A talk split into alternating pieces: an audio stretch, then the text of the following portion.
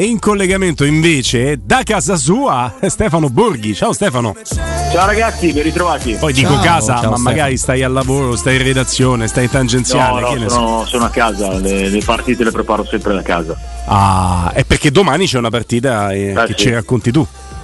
Sì, sì, sì, una, una partita, come dicevo ieri, secondo me molto, molto elettrica, molto pesante perché il Milan è spalle al muro, eh, lo abbiamo visto, l'abbiamo detto, stiamo cercando di capire le cause reali, ma è, ma è tutto piuttosto confuso e sicuramente molto buio. E il Torino in una situazione del genere è una squadra che ti complica ulteriormente le cose perché, perché ti viene a dare battaglia, perché ti fa sudare, ti fa soffrire e oltretutto il Toro è settimo in classifica, sai, eh, in questo campionato con, con la Juventus penalizzata, con le cose che, che- che si devono ancora configurare fino in fondo, Mm. il settimo posto può essere una porta per l'Europa, eh, bisogna anche vedere come, come andrà in Coppa Italia. Però il settimo posto può essere una porta per l'Europa, il Torino l'ha preso, ha battuto l'Udinese, ne- nell'ultima aveva battuto anche la Fiorentina in campionato, squadra, squadra abbastanza in salute. È scomodo poi il Torino in generale da, da affrontare. Mi sento di dire che è scomodo anche giocare a San Siro in questa condizione per il Milan, perché San Siro è uno stadio che non, Rumoreggia. non perdona. Eh. Eh. Beh. È uno stadio che ti trascina come pochi altri e ti mette pressione come nessun altro in Italia, per cui sì, oneri e onori di giocare in uno stadio del genere. Eh, ci metterei anche la, la condizione climatica perché eh, penso che sia la settimana più fredda dell'anno quasi, per cui domani sera farà anche molto freddo. Eh, è una partita, una partita spessa ed è una partita io credo quasi senza appello perché se, se il Milan dovesse eh, non fare risultato domani sera allora penso che le proporzioni di questa crisi diventerebbero veramente difficili da controllare. Siamo molto molto curiosi. Maestro, Mm, Ero incuriosito perché ne sentivo parlare prima come fosse la reincarnazione kosovara di, di Alma Santos, Uh-huh. eh, di Voivoda. A te piace Stefano? Sì, è un giocatore interessante, è un giocatore che è cresciuto molto, è un giocatore che oltretutto eh, ha assunto polivalenza perché lui è un destro naturale e ha sempre giocato sulla fascia destra, mentre non essendoci un laterale mancino nella rosa del Torino ed essendoci anche un po' di, di infortuni, Lazzaro stava facendo bene ma si è fatto male, eh, Singo sta facendo una stagione balbettante, anche Olain è appena rientrato in infortunio, ha giocato quasi prettamente a sinistra e, mm, e- e sta facendo bene, ha fatto 5 assist in campionato, Vedi. 4 in campionato e uno in Coppa Italia, ne aveva fatti 5 nella somma delle sue due precedenti stagioni col Torino e secondo me la qualità più visibile di Voivoda è proprio la, la capacità di crossare, ha un bel piede questo giocatore, E è chiaro che andando sulla sua fascia punta al fondo, ma nel calcio di oggi, eh, con, con- con le difese che, che spesso sono, sono a zona, il cross più pericoloso è diventato quello dal vertice Sì. eh, invece che quello dal fondo. E quindi lui, potendo rientrare sul destro dall'altra fascia, diventa, diventa un fattore di pericolosità. Robby, No, è un, Ci eh, crossa come gli esterni della Roma è praticamente. uguale, è un preciso buonissimo, è un buonissimo giocatore. No, io credo che la situazione del Milan sia le- l'ennesimo, l'ennesima mm, situazione che ci fa capire di quanto nel calcio non conta nulla da dove provieni, ma sempre la strada che devi fare in avanti. Perché questi momenti di crisi reiterati, poi, come vedi, Stefano, ti porti- te li porti dentro il campo. E io non sono per niente convinto che la strada sia la difesa a tre. Pioli dice oggi per costruire dal basso. Vediamo. Non- non- io credo che invece lui stia disperdendo una cosa che deve cercare di ritrovare e non cambiare. Ma questo è un parere, ovviamente.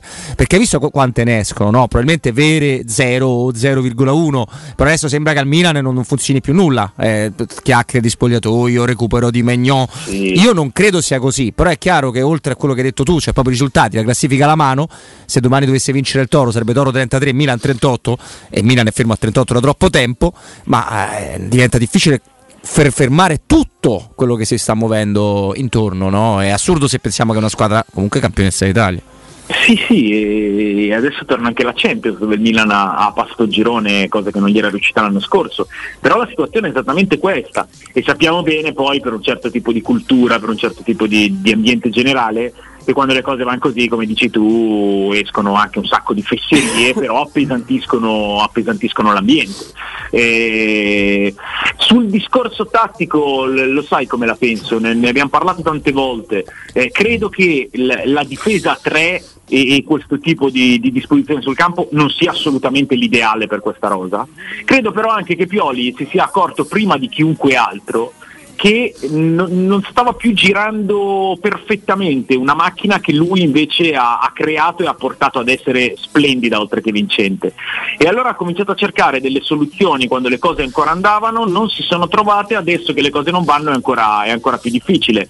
Eh, il discorso della difesa 3 più che per la costruzione dal basso, eh, è legato a perché la costruzione dal basso, quei tre la faceva anche prima, centrando Hernandez eh, o bloccando Calabria, insomma trovando anche soluzioni ad hoc eh, per, per, ogni partita e per ogni avversario. Io credo che la difesa 3 sia per eh, aumentare il, il livello di, di, centimetri e di muscoli, perché il Milan eh, da palloni laterali prende più gol di qualsiasi altra squadra del campionato e di testa anche, e anche per cercare di addensare, di compattare un po' più le linee, mm, eh, è una mossa difensiva, non è una mossa di costruzione, eh, però, però, io credo che, che, funzioni poco, ma, ma, in questo momento non, non, non, funziona nulla, non funziona nulla.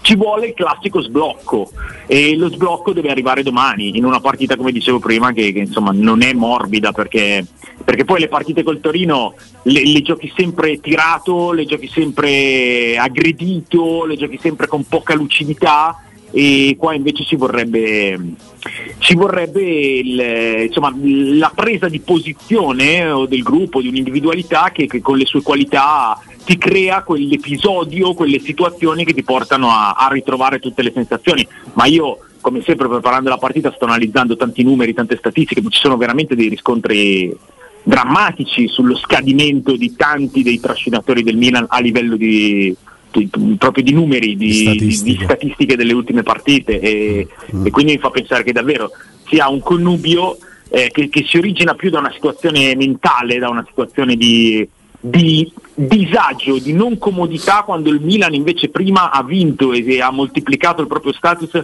perché si sentiva forte, perché si sentiva bene nel suo gioco, nelle sue convinzioni e nei suoi valori. Adesso è l'esatto contrario e non, non ne esce più una. Giornata di campionato interessante anche per la Roma che si è guadagnata il suo terzo posto in classifica, miglior posizionamento dalla seconda giornata di campionato in poi per i giallorossi. Giornata interessante perché se Milan-Torino è sesta contro settima perché il Milan è scalato in sesta posizione in questo gennaio orribile, inizio febbraio altrettanto, quarta contro quinta è Lazio-Atalanta, quindi significa che ci stanno due scontri diretti immediatamente dietro la Roma e, e la Roma deve cercare, facendo il suo chiaramente a Lecce, di, di approfittarne. Quindi credo che sarà tema interessante questo, ma non ti chiedo di questo adesso, subito, perlomeno perché c'è una domanda che, che va fatta, eh, Borghi. Yusuf Demir, questo giovane ah, mm. di origini turche, è austriaco lui perché poi gioca con la nazionale nel 21 austriaca, ma è chiaro, è origini turche anche dal nome, è uno dei due giocatori opzionati dalla Roma nell'affare che ha portato al Galatasaray Nicolo Zagnolo. Sono Demir e Akman. E quindi mm. ti chiedo conto di questi due, soprattutto Demir sul quale stanno nascendo Ackman, delle suggestioni. Aspetta, faccio un monumento perché c'è un 2006 mi sembra. No, il 2006 vi confesso non lo conosco. Non l'hai mai visto? Eh, eh, no, non, eh, non, non, lo conosco sinceramente, anche perché non so quante presenze abbia poi in prima squadra. Poca roba. Non, mm, mm. eh, non, posso esprimere un parere. Magari mi sarà anche capitato di intravederlo fra le tante partite che guardo, ma non ho non ho riferimenti. Demir invece lo conosco decisamente meglio.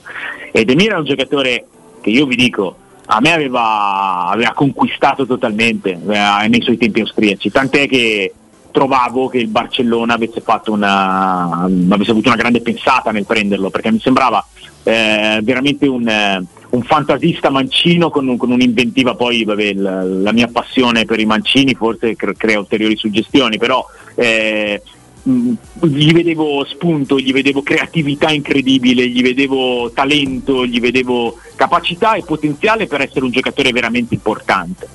E secondo me anche i primissimi passaggi a Barcellona non erano stati male, era il Barcellona che stava vedendo crollare tutto, eh? per cui non era facile, lì fu, fu tritato lui, fu tritato anche Trincao ad esempio che è un altro eh, di, di quei mancini sui quali non perdo le speranze. Però però Demir con, con la sua esperienza a Barcellona è come, è come se fosse spento all'improvviso, perché poi non si è più ripreso. in tutto ciò parliamo di un 2003, per cui eh, credo ci siano tutti i tempi e tutte le prospettive per, per, sperare di ritrovarlo un talento del genere. Eh, ora, eh, il, eh, il, discorso va sul fatto ehm, abbaglio giovanile o giocatore che deve trovare l'humus giusto per, per germogliare non lo so, a me aveva veramente colpito. E poi mi piacerebbe tanto se, se, se, dovesse arrivare in Italia, perché poi penso che in questa fase del calcio italiano un giocatore che ha creatività, che salta l'uomo, che ha, che ha vampate improvvise, può fare della differenza. È chiaro che parliamo di un ragazzo giovanissimo, di un ragazzo che probabilmente anche psicologicamente ha, ha risentito di questo mancato salto in alto al quale è stato chiamato forse troppo presto per cui ci sono delle incognite ma ci sono anche dei, dei, dei valori visti che, che secondo me non, non, possono essere trascurati. Ehm, non ho idea della, ehm, eh, di, di, quanto fosse vasto il parco dei possibili giocatori opzionabili in questa operazione, però eh, lui, se io avessi avuto davanti un elenco, il suo nome l'avrei, l'avrei sottolineato subito. Eh, Stefano, abbiamo avuto conferme, eh, Guglielmo per primo l'ha detto anche poco fa, insomma, che sarebbe stato Traoré la scelta della Roma qualora avesse avuto i tempi per, per chiudere, trovare un sostituto di Zaniolo. No? Quotazione 30 milioni, giocatore che ha indubbiamente delle qualità, eh, lo, lo, lo, conosciamo. Io non credo che la piazza sarebbe impazzita, visto che avevano fatto la bocca altri nomi. Ti chiedevo un giudizio e ti chiedo anche, siccome sei il mio transfermarkt eh, vivente, eh, come sta Isco che continuano a offrire alla Roma? Ecco, se, qual è un motivo per prenderlo e magari se ci sono più motivi per non prenderlo? Da, da, ricordiamo che Isco è svincolato. Sì, eh, già questo ti dà la dimensione della situazione, ecco. che è una situazione che per Isco è, cioè, si è veramente impantanata da qualche anno. Altro giocatore per il quale per il quale ho avuto delle malattie perché Beh, tutti penso beh, eh, dai, giocatore bellissimo veramente eh. manco una è delle malattie eh, è, un, è, un, è, un, incanto tecnicamente cioè non... sì, ah. sì, sì, un giocatore incantevole peraltro nel Real Madrid più forte che io abbia visto con i miei occhi, che è stato quello di mezzo dei tre Real Madrid campioni d'Europa di Zidane, quello che ha battuto la Juventus a Cardiff per intenderci. Sì. Sì, sì. Isco era il 10 titolare e, e, Isco ha riportato in un calcio che, che sembrava eh, avere un po' dimenticato la figura del fantasista tra virgolette classico, ha riportato proprio quella concezione di numero 10 e quel Real Madrid lì era una squadra veramente ingiocabile secondo me, eh, però anche eh, cioè, ha, ha, riportato indietro l'orologio facendolo schizzare avanti, perché ha riscoperto due ruoli, il 10 e la seconda punta, Isco e Cristiano Ronaldo, che sul 4-2-3-1, sul 4-3-3, sul 3-5-2, magari un filo di più, però eh, erano stati un pochino dimenticati, no? e, e, il calcio che ne usciva era un calcio meraviglioso. Per cui eh, Isco mi ha, mi ha, fatto letteralmente delirare anche per tante volte che l'ho visto dal vivo. Però, però gli ultimi anni a Madrid sono stati di, di, di assoluto non protagonismo, oltretutto anche qualche, eh, come si dice, qualche increspatura di spogliatoio. Poteva esserci questa possibilità di rilancio in, in una squadra anche, anche, di rango importante, ma Isco ha floppato come, come sta floppando mm-hmm. tutti mm-hmm. eh, quest'anno da quelle parti. E è un giocatore che, che insomma anche a livello di forma fisica l'ho visto molto scarico le ultime, le ultime volte che l'ho visto giocare. È chiaro che è uno che, che sul talento, sull'inventiva, su, sulla regia offensiva ha delle qualità che fanno la differenza, però eh, insomma, se prendi un giocatore adesso, soprattutto a svincolato, deve essere un giocatore in grado di darti qualcosa subito. Pronto, dici. Eh, beh, sei un giocatore che devi, che devi, aspettare, che devi ricostruire, che devi inseguire, che devi poi inserire, allora non, non lo so, sinceramente. Senti, e Traoré, no, per completare, ecco, Traoré che no, pensi?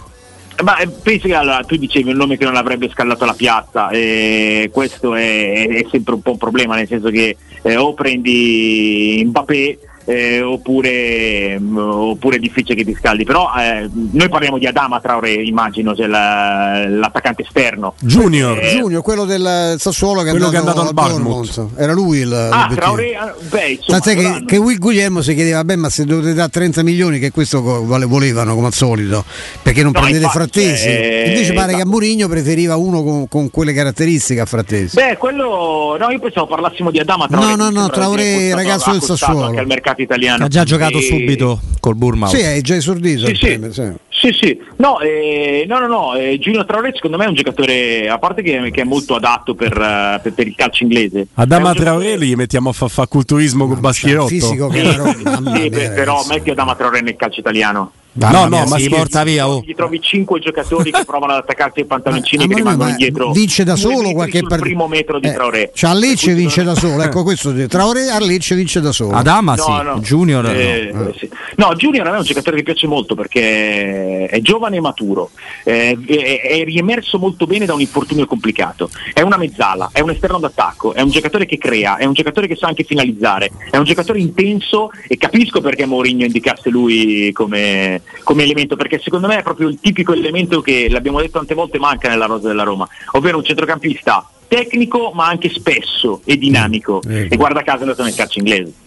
No, ma infatti, sì. infatti il giocatore c'è. No, Adama Traoré comunque possiede dei muscoli che no, non esistono, no, cioè che ha solo lui. Non ci stanno. Che, che i muscoli che pure facciamo 6 euro di palestra a noi non esistono, cioè non vengono Io, fuori. Guarda, guarda ma... l'ho visto giocare tante volte, ma una volta l'ho visto dal vivo sotto di me perché ero a, a vedere un Torino-Wolverhampton preliminare di Europa ah, League no. e, e, lui giocò su quella fascia, ero, ero seduto a vedere, a vedere, la partita proprio per, per diletto e, è impressionante, è impressionante. Lo, uh, lo affrontava Ansaldi, e oltretutto non l'ultimo arrivato. No, ma, ma fu, una, fu, fu, bullizzato eh quasi eh beh, bullizzato. Sì, eh perché è, è, imprendibile Traoré, quando parte non, non, lo prende, ha una potenza, uno spunto e poi ha anche una discreta qualità. Sì, eh, sì. Per cui secondo me se dovesse arrivare Traoré in Italia è un giocatore che cioè, come è arrivato Teo Hernandez che sembrava avesse il motorino nelle gambe, Traoré ha un 5.000 di cilindrata. Ma... No, anche perché comunque stiamo parlando di un campionato, questo qua ce la, te la butto eh. proprio lì come chicca, che ormai come chilometri percorsi, velocità di corsa è sotto anche la Liga, la Serie A. No, io ti volevo chiedere una cosa perché insomma siamo tutti molto felici di vedere che Wijnaldum sta, sta bene, poi adesso dovrà trovare ovviamente condizione, dovrà trovare minuti e è questo qua... Adesso, esatto, però è pronto, si dovrà fare giocando tutto questo. Ora ti chiedo una doppia cosa. Quanto cambia la prospettiva del, di classifica della Roma? Se cambia, oppure magari no. Mm. E la seconda è ti aspetti anche qualcosa di più estetico, semplicemente con l'aggiunta di questo ragazzo che tanto abbiamo aspettato?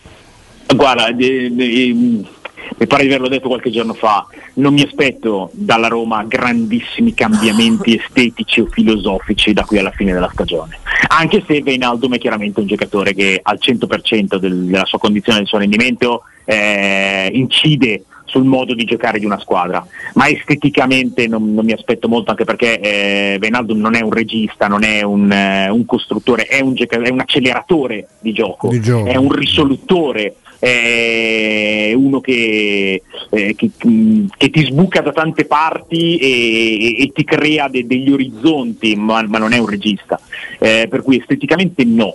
Prospettive di classifica, ehm, io credo che, e l'ho detto anche questo più volte, la classifica della Roma sia la, eh, il grande capitale, la cosa più importante e più positiva di questa stagione. Cioè migliorare questa classifica, eh, cosa vuol dire? Andare a vincere il campionato o arrivare ai secondi appena dietro al Napoli. No? Io credo che la classifica sia, sia da consolidare, sia da difendere più che, più che da migliorare.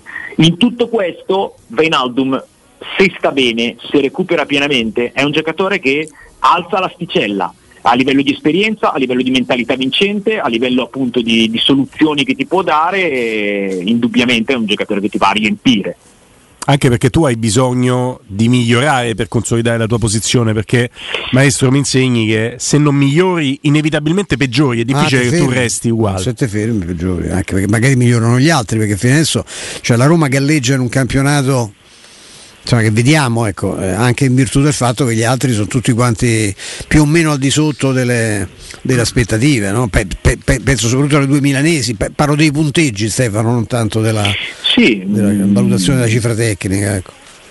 Sì, però cioè, per me è un campionato, ripeto, per il posizionamento ultra positivo. Ah, però eh, sì, sì, certo. Eh, ah. quindi, quindi, sì, eh, insomma, abbiamo parlato tante volte, però sono d'accordo sul fatto che eh, anche solo per consolidarti devi, devi comunque sempre crescere. Devi devi- crescere, devi sempre- devi eh beh sì, certo. Domani ti chiederemo lo, lo- sforzo di proiettarti soprattutto su Lecce Roma il giorno in cui stai lì a studiare gli ultimi dettagli per raccontare invece all'Italia e al mondo ehm, il match importante di San Siro e di, di Milan-Torino. Eh, però a noi interesserà molto domani fare questo, questo switch no? dalle situazioni, dagli stracci in pubblica piazza, dalla vicenda Zagnolo, mercato e proiettarci, focalizzarci sul campo perché saranno tante le insidie da analizzare e da fronteggiare per Lecce.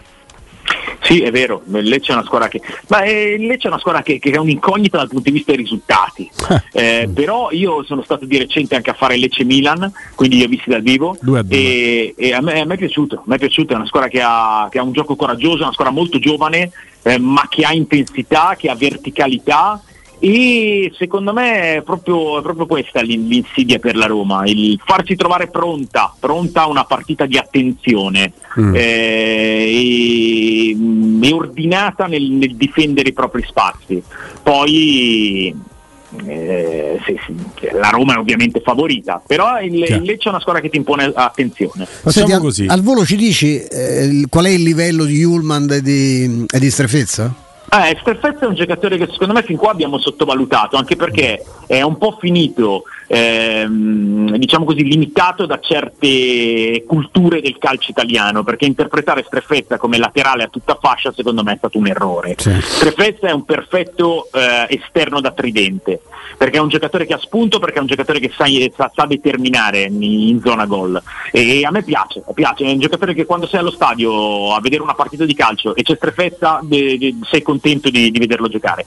Julmand mi ha impressionato nella misura in cui non lo conoscevo così approfonditamente, l'ho trovato un giocatore che, che dà, che dà da solo equilibrio ad un reparto. Eh, deve ancora crescere in- un po' in certe continuità, in certe pulizie del gioco, in certe malizie, però è un giocatore veramente con, con- con delle belle caratteristiche e ho l'impressione che anche lui, come altri, sia stato lavorato bene. Mm. E tutto questo mi fa pensare che Baroni sia effettivamente un, un allenatore Mm, bravo, molto rispettato. Bravo allenatore di campo. D- Sì. domani giochiamo un po' d'anticipo questa partita, Stefano. Magari ci aiuterai a capire dove può essere vulnerabile il Lecce, dove deve stare particolarmente attenta la Roma, punti deboli e punti di forza, insomma, proprio alla vigilia della partita. Volentieri. Grazie Stefano Borghi. A domani. Ciao Stefano, grazie. Ciao, ciao.